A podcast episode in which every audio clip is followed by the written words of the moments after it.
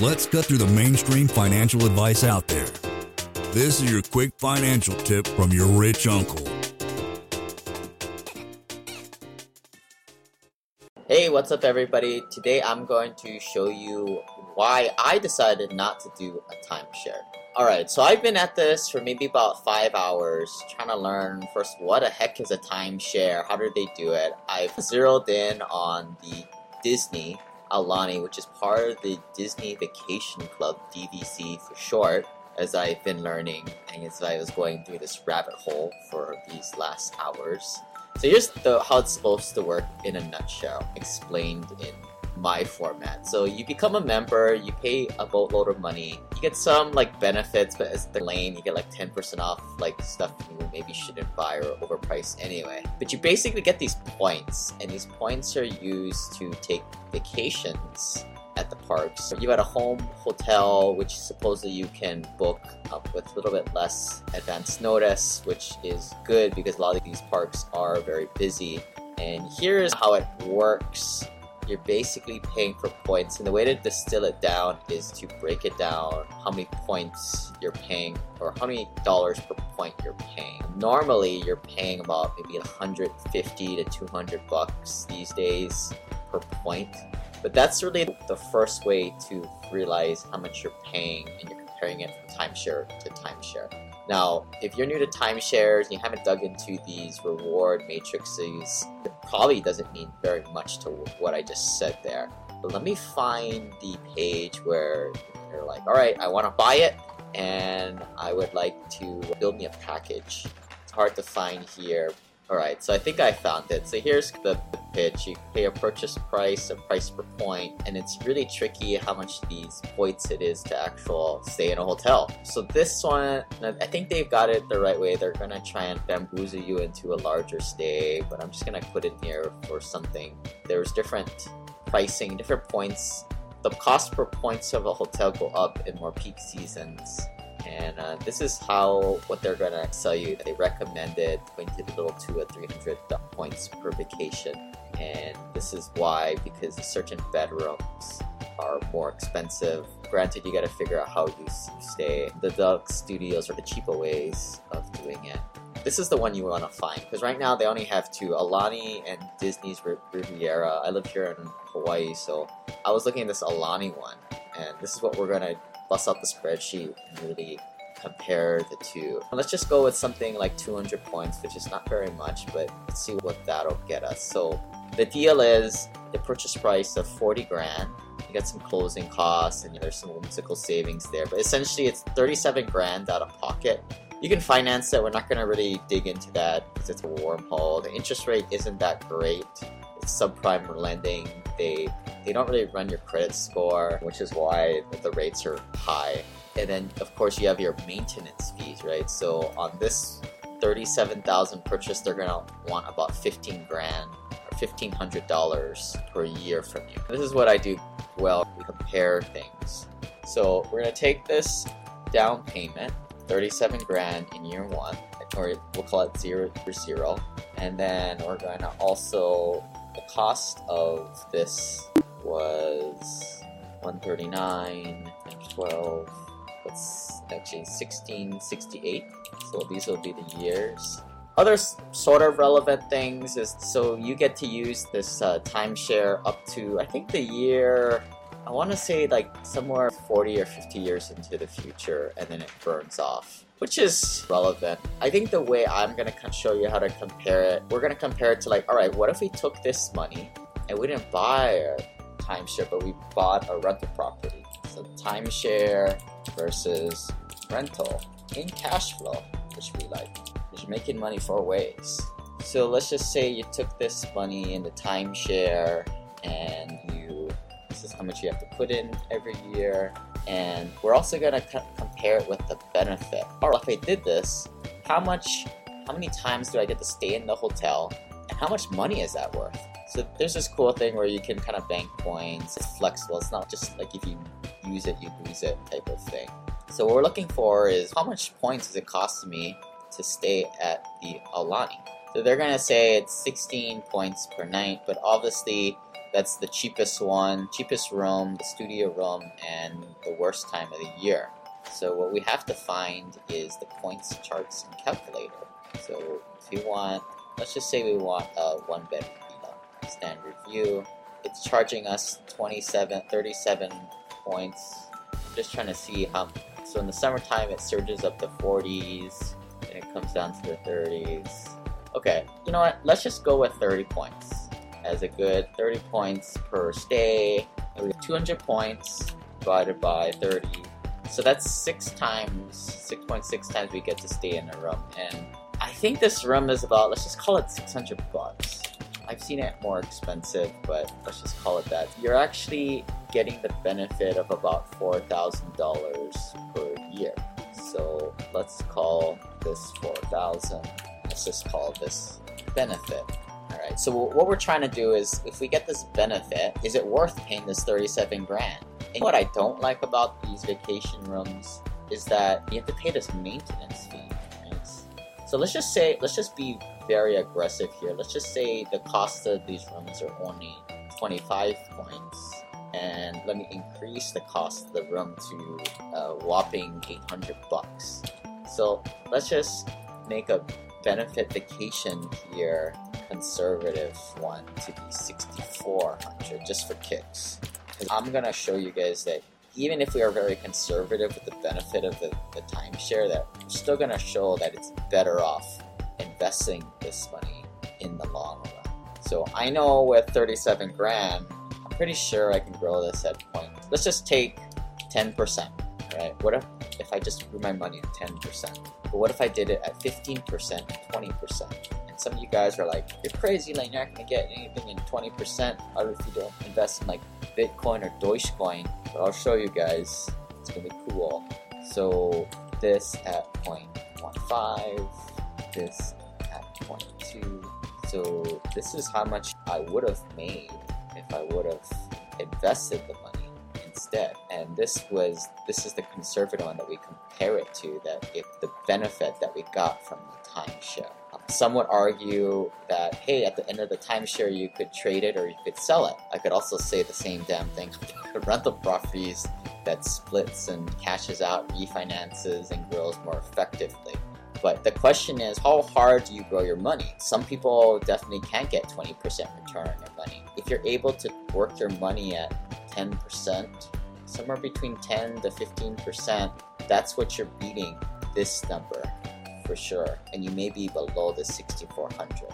So I'm saying, what I'm saying here is maybe we can actually find this magic number here. Let's just let's call this 12.5%. 12.5% times this number. And this is how you do the math, guys.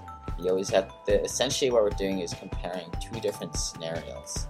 So I think that the true value, just to take a conservative estimate, the benefit you're getting from this particular timeshare where you dump in 37 grand, you pay 1668 every year, is going to be somewhere around $4,600 a year. Now, if you're able to grow your money at 13% or greater, I think it makes more sense to not do this timeshare. Here's something else cool that I found about this timeshare stuff. If you're like, if you want, if you're one of those people who likes to shop at Nordstrom or Neiman Marcus, you guys know how I am, like How, we, how I don't like to invest retail. I don't want to invest in Wall Street products. You guys know that the reason why. Why is Nate spending like four or five hours researching this stuff? I found an aftermarket for buying these timeshares, and there's a whole bunch of them. There's not really one big provider, and I'm just flashing them all up on the screen here. And this is where it really is cool. What you want to do is you want to distill it down to a dollar per point. So Disney, when you buy it retail from directly from Disney, you're paying about 200 bucks per point on one of these things. So you can see here.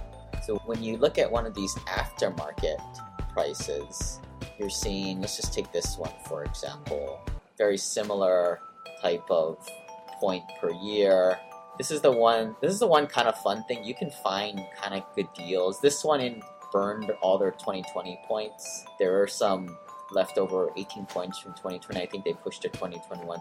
So it makes it not super like consistent, and you're definitely getting a discount on this stuff. So let's price this one out and put it into our comparison tool.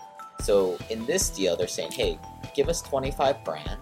We're bought, we'll, you'll buy it from somebody else, and assuming that these most, if you go through a reputable broker, these are pretty legit sales. There's nothing shady or back alley about it. So 27 grand down. Change this 200 points. Oh, here's the deed expirations. It goes expires at 2062. So at that point, your timeshare ain't worth jack. And this is where, if you invest your money, it's going to kick the butt of this because there is going to be a salvage value. Whereas this is not going to be worth anything. Another reason why you don't want to be doing this stuff. So I'm trying to find the maintenance dues, which I think is eight dollars and thirty-five cents. So eight thirty-five times 200 is 1670 so that makes sense that's actually that's right spot on if you see the timeshare here what it was selling for so again this i tried to find something that was comparing apples to apples so this is 200 200 points if you're buying it directly from disney and if you're buying it aftermarket you can buy it uh, for 27 grand for 200 points. And again we're using the example of maybe $4000 per year to get that benefit. So the question is now if we grew our money at 10 13 15 20% and we invested the 27 grand at what point does this start to make sense? So if my formulas moved over correctly which magically they did this would be the new comparison table. Should i take the 27 600 and plop it into a timeshare or should i put it into investing in real estate? Now if i invested in real estate at 15% a year i would probably come out ahead. Actually I need to use these numbers. So what we're doing is we're comparing, if I just bold the, the correct one, I'm going to bold this line right here. We're comparing it with $4,000 of benefit and what we're doing here is we're trying to find the, the interpolate point, which I think is maybe 14 and a half. So the way I'm reading this, if I can grow my money at 14.5% or better, which I think I can, I'm better off investing my money and making more money in the in the long run than plopping it and getting the benefit of $4,000 a year. So at that point, it's done. That's a long video to come up to that conclusion, but I think people need to see how do you come up to do this and do it yourself so you can play around with the numbers. One thing that's not accounted for in here is, well, at the end of what year 50, the, the salvage value, this is worth jack, where this is this will probably be worth dude i mean if you're just if you're almost doubling your money every six to ten years this would be worth a heck of a lot of money. It's gonna have a lot of times to double. So you know that's again it's already a no-brainer. If you can grow your money at, at i would say 10 to 15 percent in that range definitely don't buy the timeshare. Keep the money in your pocket and put it to investments than to doing this stuff. There's a lot of other discussions as i went through the, all these types of different YouTube channels and there's actually a very good resource for this stuff if you really want to buy the, these timeshares. Disney Vacation Clubs, they have a great uh, YouTube channel.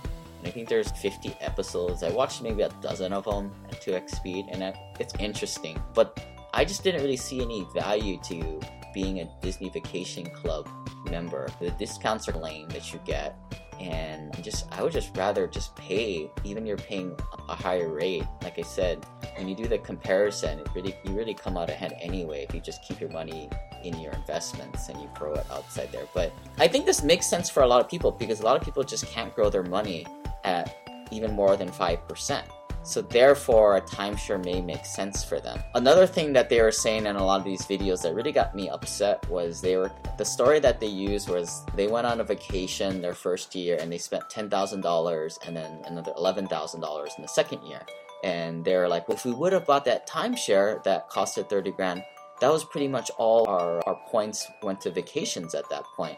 Which it made sense from one point of view, but it wasn't when I started to put it on a spreadsheet like this that logic didn't really make any sense to me. It was bad math, bad logic. Because it doesn't matter. Obviously, you're going to put down a big chunk of money and you're going to seem like you get the crossover point very soon, maybe even the, in the first five years, but that doesn't matter. What matters is what else could you have done with the money? And let me repeat that again. It doesn't matter where the crossover point. So, a lot of people that we help get infinite banking policies, the, the insurance salesman's always going to try and you know get them the biggest policy and trying to show all these fancy graphs, right, of the money going up like a hockey stick. But that doesn't matter. What really matters is all right, what if I didn't do your insurance policy? Or what if I didn't buy this timeshare? What else would I have done with him money in lieu of that? And how would it have grown? And this is what we are attempting to model right here. And this is what a lot of infinite banking models don't show, right? What if you would have bought a rental property or put into those two syndications every year instead of putting your money into this infinite banking policy where you have a lot of fees, or in this case, the uh, timeshare? So if you guys have any questions, put it in the, into the comments below. Uh, we'll try and do more videos like this, but appreciate it, guys. If you guys want this copy of this spreadsheet that I have that will also help you model very similar arguments. Like maybe we'll do a video on buying your house to live in, which I'm not a big fan of, and this this spreadsheet will basically show you why. And the other argument, should you buy your car uh, with cash or finance it? You should always finance it, right?